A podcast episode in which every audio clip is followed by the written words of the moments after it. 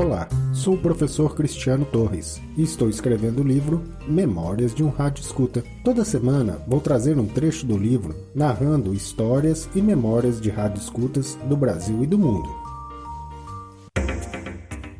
Domingo, 21 de julho de 2002. 8 horas e 10 minutos no horário de Brasília, com televisores de todo o país divididos entre Programa Silvio Santos e Programa Fantástico. É dia de descanso e a grande massa da população acompanha as principais opções de entretenimento brasileiro. Depois de assistirem inúmeros vídeos com pegadinhas, lutas eróticas na banheira e futebol, o Domingo Legal termina com duas alternativas sugestivas: assistir o sorteio do Homem do Baú ou notícias da Rainha da Inglaterra. Contudo, quem possui um rádio receptor de ondas curtas tem outra opção: ouvir emissoras internacionais de rádio, enquanto faz uma boa leitura. Naquele domingo, essa foi a minha opção. Enquanto eu me divertia com a leitura do Escaravelho do Diabo, ouvi uma emissora de rádio enigmática e curiosa, a Rádio Santec.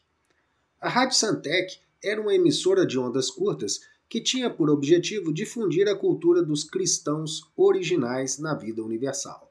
Esse grupo, com sede na Alemanha, acredita na vida espiritual sem dogmas católicos, ortodoxos ou protestantes.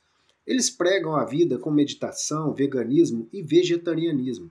Durante os programas de rádio em português para o Brasil, narrados com locução peculiar e eco suave ao fundo, o grupo defendia seus princípios morais e religiosos sem autoridades eclesiásticas, pregando o controle emocional e racional da vida equilibrada. Nos anos 2000, domingo à noite, em horário em que boa parte da população acompanhava programas televisivos com teor cultural duvidoso, a Rádio Santec era uma excelente alternativa para pessoas de bom gosto e curiosas em desvendar os segredos do mundo místico.